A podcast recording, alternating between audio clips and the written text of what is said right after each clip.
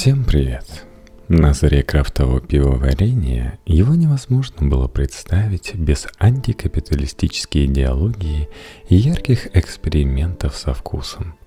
Однако сегодня крафт становится все более однообразным, а за анархическими брендами стоят крупные корпорации. ИПА для богатых, как крафтовое пиво попало в ловушку капитализма. Иван Белецкий для Knife Media. Крафтовое пивоварение уже давно сформировало свой канон, и исторический, и ценностный. С историей все более-менее понятно. Она описана в сотнях источников. Вкратце напомним. После войны пивной рынок США, а потом и остального мира стали захватывать корпорации. В случае с Америкой на руку сыграл еще и довоенный сухой закон. Мелкие производители разорились, а крупные смогли на время антиалкогольной кампании переориентировать производство, а затем возобновить пивоварение. В итоге к началу 1950-х в США было меньше 300 пивоварен, а к началу 1960-х меньше 200. В 4-5 раз меньше, чем в начале века. Со схожим явлением столкнулась и Европа. Сухих законов там почти не вводили – но была война, которая уничтожила многие производства. Конечно, это коснулось не всех стран. Например, в Великобритании производство пива за 1939-1945 годы даже вырос на 10%. Чем обернулось влияние пивоваренных корпораций на рынок пива? Для потребителя в первую очередь унификации вкуса – Господствующим стилем пива во всем мире буквально за какие-то годы стал легкий светлый лагер с максимально выхолощенным вкусом, одинаковый что в Нью-Йорке, что в Лондоне, что в Сингапуре. Для мировой пивной культуры власть корпорации обернулась потерей локальных традиций. Стандартная схема. Большая пивоварня покупает маленькую и банкротит ее – так как это дешевле, чем модернизировать оборудование по стандартам большого пивоварения. Локальный рынок заполняется стандартизированным пивом. Вдобавок оно обычно более технологичное, лучше хранится и легче выдерживает перевозку, что удобно для продавцов. А в Великобритании большие заводы устроили массовую скупку традиционных пабов – заменой ассортимента на свою продукцию, которая идет до сих пор. Тут, согласно канонической версии, пришли молодые и злые крафтовые пивовары, которые всех спасли. На самом деле все сложнее. Новые мини-пивоварни в США в 1960-1970-е годы исчислялись буквально единицами, и большая их часть закрывалась. К началу 1980-х в стране насчитывалось менее 80 пивоварен. По сути, с тех времен до нас дошло только несколько производителей – Анкор да Сьерра-Невада. Тогда же на рынок потихоньку стали выходить и новые сорта американского хмеля – Каскейд, Чинук и другие – повлиявшие на облик американского крафта и приведшие к появлению разнообразных ИПА в американском стиле. Изначально эти разработки спонсировались как раз крупными компаниями. Но теперь, когда с крафтом вынуждены считаться и пив-гиганты, в корпоративной среде распространена теория заговора. Крафтовое пиво создали хмелеводы, чтобы лучше продавать свой хмель. Долгие годы крафт был увлечением гиков, более близким к домашнему пивоварению, чем к бизнесу. Только в нулевые он стал хоть как-то заметен в общем пивном производстве США. Но этого хватило для того, чтобы крафтовое пивоварение стало влиятельным и в общемировом масштабе – еще года четыре назад менеджер одной крупной компании говорил мне, мол, не смешите, какой крафт? Сколько он там процентов рынка занимает США? Десять? Да кому это вообще? Оказалось, что надо всем. И даже процента рынка хватило, чтобы российские корпорации начали разрабатывать свои сорта, ориентированные на потребителей крафта – у всех больших производителей от Балтики и до Очакова появились соответствующие линейки. В последние годы в США открывались тысячи пивоварен в год. С 2010 до 2019 года их количество выросло с 1813 до 7450, а в России десятки и сотни – Крафт пришел из пары-тройки питерских баров и с нескольких сайтов, где все зарождалось в 2011-2012 годах, в заведении Воронежа, Саратова, Ярославля и Магадана или города Рубцовск Алтайского края. Большая часть продаваемого в России пива, более 70%, продукция больших заводов – больше 25% доля крупных независимых производителей, так называемых регионалов, типа Вятичи или Трехсосинского завода. Около 1% приходится на крафтовое пиво. Что такое крафт? В наших условиях исследователям не всегда понятно. Статистика часто включает в него продукцию любых мини-пивоварен. Но российское крафтовое движение возникло как идеологический противовес. С одной стороны, большим транснациональным заводом с их одинаковыми лагерями, а с другой – как раз бесчисленным традиционным мини-производителем с их живым нефильтрованным. Тоже лагерями, но менее технологичными и часто еще и некачественными. В этом смысле мы очень сильно отличаемся от США – там весь крафтовый движ был запущен как раз подобными живоварами, которые хотели всего лишь сохранить традиционные сорта. И только потом стали появляться новые яркие вкусы и вообще начала формироваться та идеология крафта, которую мы знаем. Яркое экспериментальное пиво для современных людей. Ну и, конечно, импортное пиво. Около 2-3% рынка – большая часть которого возится из Германии, меньше из Чехии, еще меньше из Бельгии и Англии. В основном это довольно массовые традиционные сорта от всевозможных дешевых лагеров, продающихся из-за мифа «лучшее пиво в Германии», и до Гиннесса, Килкини и других узнаваемых пабовых марок – Доля необычного пива от мелких производителей в импорте ничтожна. В соответствии с устоявшимся образом, крафтовое пивоварение свободно от всяких стереотипов, догм и условностей. Крафтовый пивовар объявляет войну всем правилам. То, что эта война идет на гастрономическом фронте, часто делает риторику крафтовых маркетологов забавной. И как нонконформисты мы имеем свое видение на любые традиции. Мы обжарили какао-бобы Суматры, добившись тонкого аромата горького шоколада и напористости во вкусе.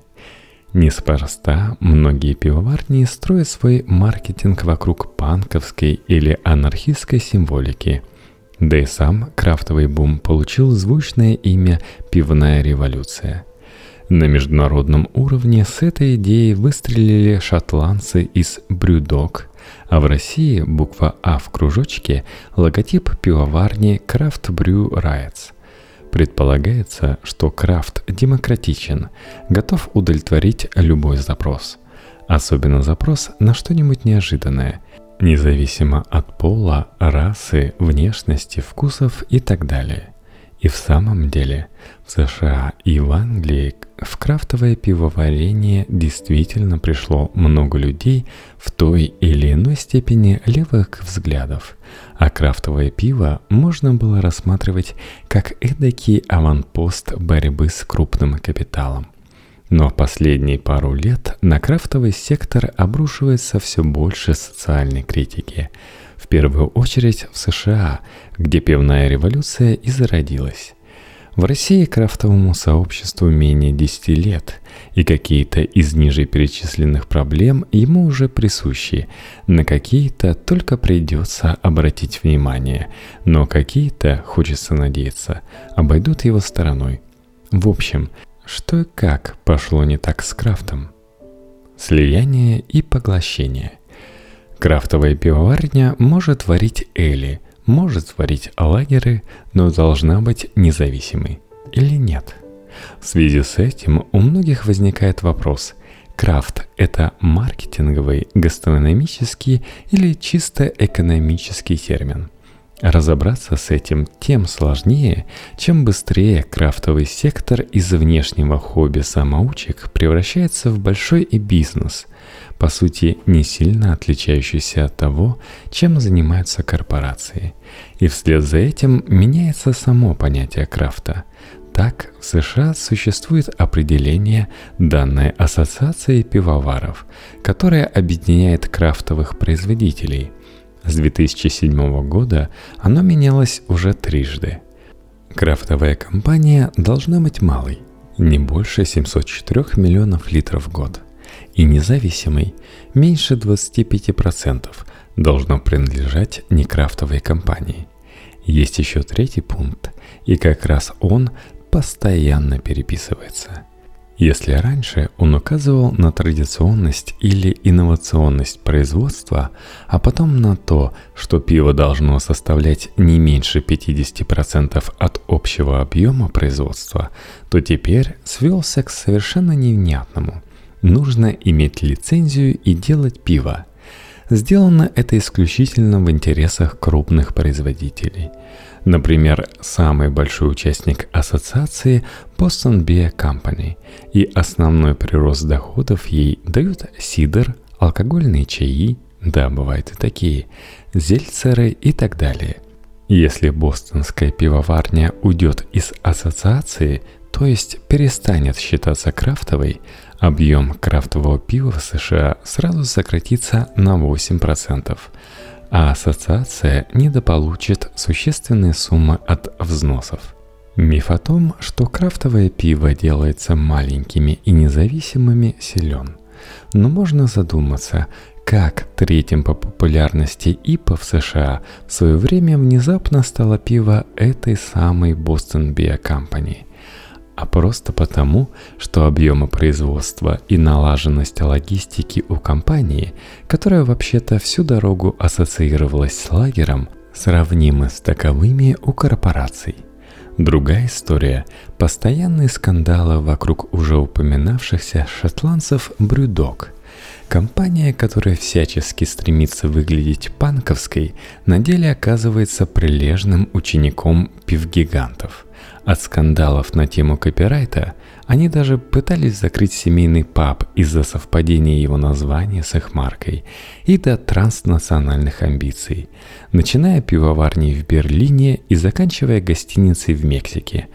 Не дремлют и настоящие корпорации – Оказывается, ведущие крафтовые производители не прочь продать себя какой-нибудь акуле капитализма. Ballast Point куплена компанией Constellation Brands, Lagunitas – компанией Heineken, даже Encore. Те, с кого в 1968 году и началась пивная революция, уже являются собственностью японского Саппора – в России вопрос о покупках корпорациями мелких пивоварен пока что вроде бы не стоит. Хотя некоторое время назад эксперты называли пару возможных кандидатов. Однако проблема с большими пивоварнями, которые притворяются маленькими, есть и у нас – Например, ту самую линейку пива Craft Brew Riots с анархией на крышечке выпускает московская пивоваренная компания, один из самых крупных производителей в стране. У нее же есть линейка «Волковская пивоварня», также стилизованная под крафт. Подобные сорта на сленге биргиков обычно называются крафти – и если вы думаете открыть свою крафтовую пивоварню и не просто встать в какой-нибудь локальный бар, но еще и расширяться, то подумайте, почему количество небольших производителей, представленных в сетевых магазинах, исчисляется буквально десятком, и почему у крафти с яркими этикетками таких проблем нет. Настоящий крафт в России все эти годы находится в экономически крайне уязвимом положении – его можно уничтожить буквально одним росчерком пера. При этом крупные производители выживут.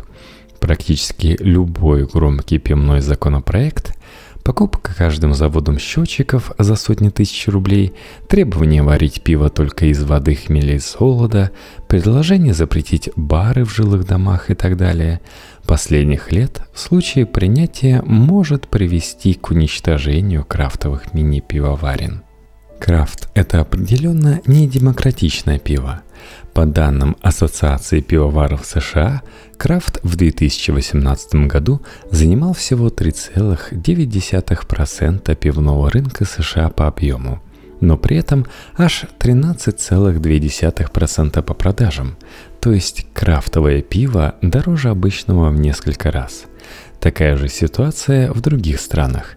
Если просто пиво в российском магазине стоит 40-70 рублей – то отечественный крафт вдвое в пятеро дороже.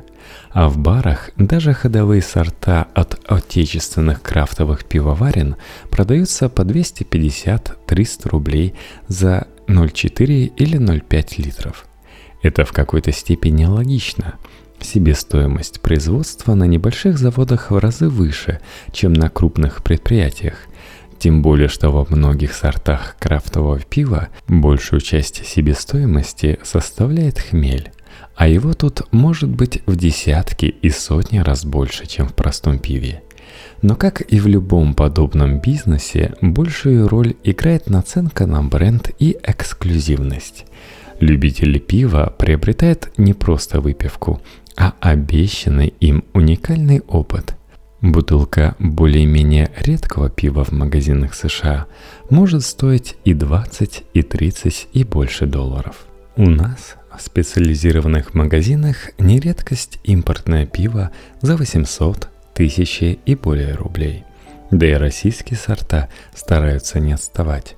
Лоботомию от питерской пивоварни Эйв Брю продают за 500-600 рублей. Есть и другой аспект. Любое пиво в крафтовом баре становится крафтовым. Даже обычный мини-пивоваренный лагер, не предполагающий особых затрат, который в соседней разливайке стоил бы 120 рублей за литр, в крафтовом обличии подорожает раза в 3-4.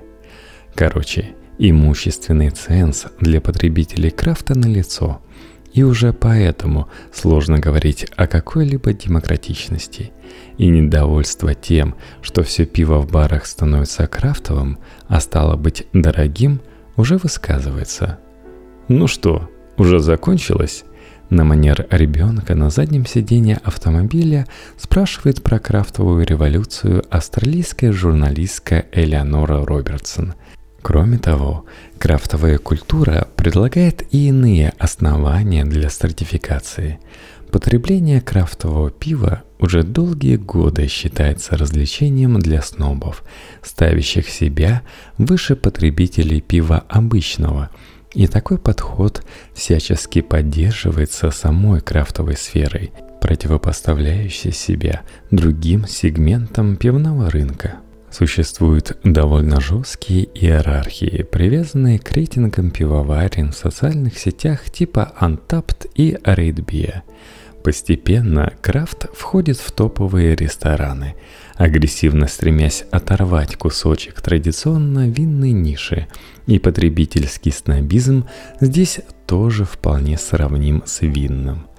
Правильные бокалы для разных сортов, правильные сочетания с едой, правильный порядок дегустации – все это тоже отдаляет крафт от эгалитарных идеалов. В России тоже – и у нас есть пивные сомелье, которые, в общем, выполняют работу обычного бармена, но окутывают потребление крафта флером премиальности. Можно сказать, что крафтовое движение уже расслоилось внутри себя – есть узкая прослойка бергиков и пивоваров-трендсеттеров, отслеживающих новинки и тенденции, активно ведущих свои социальные сети и видящих главную ценность в исключительности потребления. Есть те, для кого крафт не является хобби и работой. Они просто приходят и заказывают то, что подоступнее, просто чтобы выпить вкусного пива без оглядки на какую-то уникальность этого опыта – можно долго спорить о преимуществах и недостатках джентрификации, Критики традиционно указывают на то, что джентрификация вредит социальному разнообразию того или иного района. Более бедные слои населения вытесняются более богатыми. Закрываются традиционные, существовавшие десятилетиями магазины и кафе. А на их месте возникают обезличенные хипстерские заведения. Разрушаются давно сформировавшиеся местные сообщества – Бедное население мигрирует в более доступные районы, усиливая расслоение и гетоизацию. Казалось бы, при чем здесь крафт? Но, по крайней мере, в США он находится на переднем крае джентрификации. Как говорит исследование 2018 года, брюпабы и крафтовые заведения делают район привлекательными для представителей среднего класса, и открытие новых пивоварен сопутствует описанным выше социальным изменениям. У этого есть и положительные стороны. Взять хотя бы создание новых рабочих мест. Но и укреплению существующих моделей джентрификации крафт способствовать может. И в итоге служит превращению городских районов в богатые и благоустроенные, но однообразно безликие по всему миру места – в России о таком развитии событий говорить пока невозможно. У нас почти нет внятного опыта джентрификации. Крафт, конечно, привязывается к другим точкам притяжения условных хипстеров, да и наравне с иными явлениями ресторанного бизнеса может сказываться на жизни горожан негативно, как это происходит в Питере на улице Рубинштейна – но в целом, пока что он скорее положительно влияет на социальное разнообразие, чем наоборот. Хипстеры могут тянуться в брюпаб на отшибе, разбавляя местную среду, а потом разъезжаться по домам. Крафтовые заведения открываются и в спальных районах, и на центральных улицах, и во всевозможных кластерах, существенно преображая пространство и делая досуг горожан более разнообразным – Поэтому, кстати, стоит защищать пивные заведения от законодателей, желающих запретить бары в жилых домах. Да и свободное и открытое крафтовое пивоварение зачастую не чуждое сексизма и других форм дискриминации. Объективизация женщин и использование традиционных гендерных стереотипов – излюбленная тема рекламы пива от крупных компаний – Поначалу маркетологи предпочитали образ кроткой спутницы жизни, подливающей пиво в бокал мужу, как на плакате 1913 года.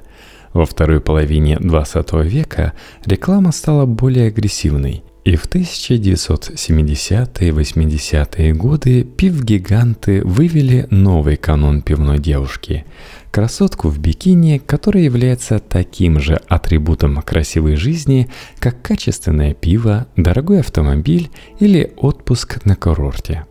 Пивная культура преимущественно мужская, и это вполне применимо к крафту.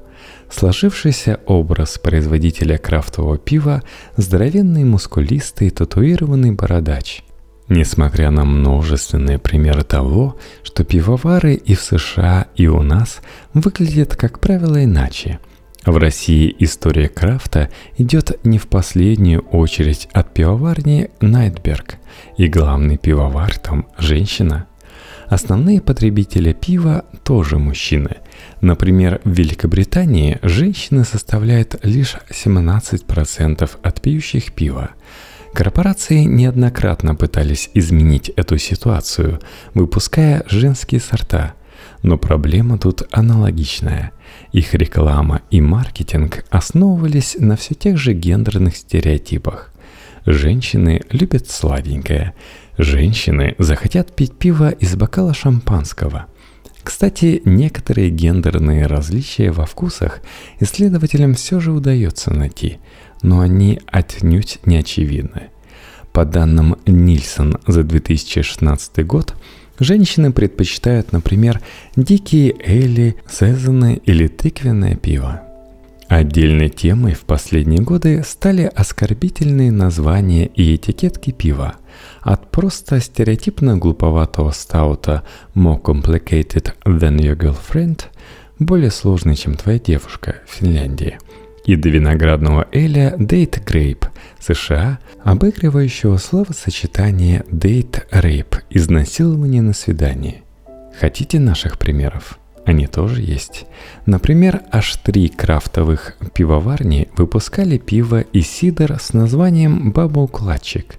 Вообще, нужно учитывать, что в России крафт во многом остается имитационным явлением. Все-таки рождение крафта в США было следствием конкретной американской экономической и социальной ситуации – там движение мини-пивоваров складывалось десятилетиями и обрастало своими правилами и традициями. Мы же восприняли эту культуру уже в готовом виде, и поэтому переняли в первую очередь внешние стороны. Например, крафтовая пивоварня должна варить ИПА, или крафтовое пиво – это пиво с необычными этикетками – а между тем, многие производители крафта – это обычные региональные мини-пивоварни, еще вчера специализировавшиеся на живом нефильтрованном и решившие заскочить в развивающуюся нишу.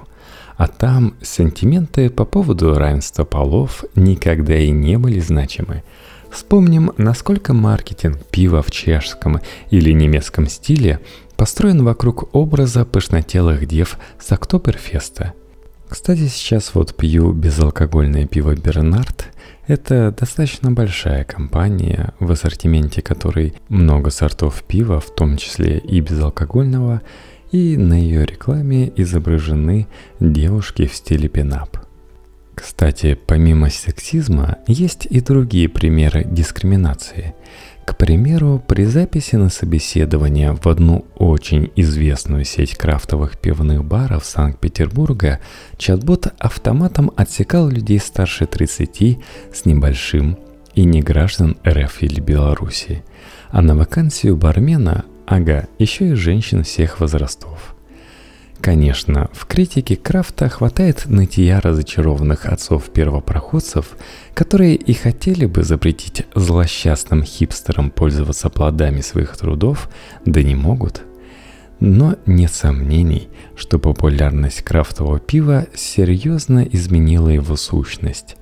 Если изначально пивовары пытались возрождать забытые стили пива или проводить безумные эксперименты со вкусом, то сейчас уже сформировалась модель успешности. Вари мутные ипа, которые так красиво смотрятся в Инстаграме, и хотя бы как-то протянешь. Да, технически на рынке существуют сотни стилей пива, но по признанию самих российских пивоваров, продать хотя бы пару тонн чего-то, если это не ипа и не кислое пиво, а, например, классический браун-эль или копченый лагер или блонд в бельгийском стиле, нераскрученному производителю уже может быть проблематично, вне зависимости от качества и вкуса его продукта. Уже немного напоминает ситуацию с пивгигантами, в свое время сделавшими доминирующими единственный стиль пива – легкий светлый лагер, да? Свою роль в утрате крафтовым пивоварением идентичности сыграли и социальные сети. В Антепт уже были случаи целенаправленной травли пивоваров, соответствующим падением рейтинга и накруток этого самого рейтинга модными пивоварнями. Обычные маркетинговые приемы, Крафт продается точно так же, как и пылесосы. Да и вообще, Антепт превратилась в большой анекдот, а образ Бергика, который не пьет, а чекинет, стал хрестоматийным. Особенно это касается постсоветского пространства. Доходит до комичных ситуаций, когда мало кому известная пивоварня из Беларуси лихо вырывается в мировой топ-50, хотя никто за пределами страны их пива и не видел – в конце концов, крафтовое пивоварение потихоньку перестает быть пивоварением как таковым. Рост замедляется, а пивовары на родине крафта в США массово начинают переходить к другим напиткам, которые еще пять лет назад они бы высмеяли, вроде алкогольных лимонадов. Кто-то делает это напрямую, а кто-то несколько стыдливо прикрывается новыми брендами – тоже вполне в духе больших компаний. Революция испаряется, и остается только ил новой бюрократии, писал Франц Кавка. Пивная революция закончилась, изменив рынок. Или, точнее, рынок изменил вчерашних революционеров. Крафт изначально строился на противоречии. Ты хочешь жить по законам рынка, чтобы зарабатывать больше и больше, одновременно претендуя на некую непродающуюся аутентичность. Первые крафтовые производители часто были немного аутсайдерами, помятые гики со странным хобби. Сейчас их место заняли маркетологи из соцсетей, которые знают, как продать вам привлекательный образ жизни –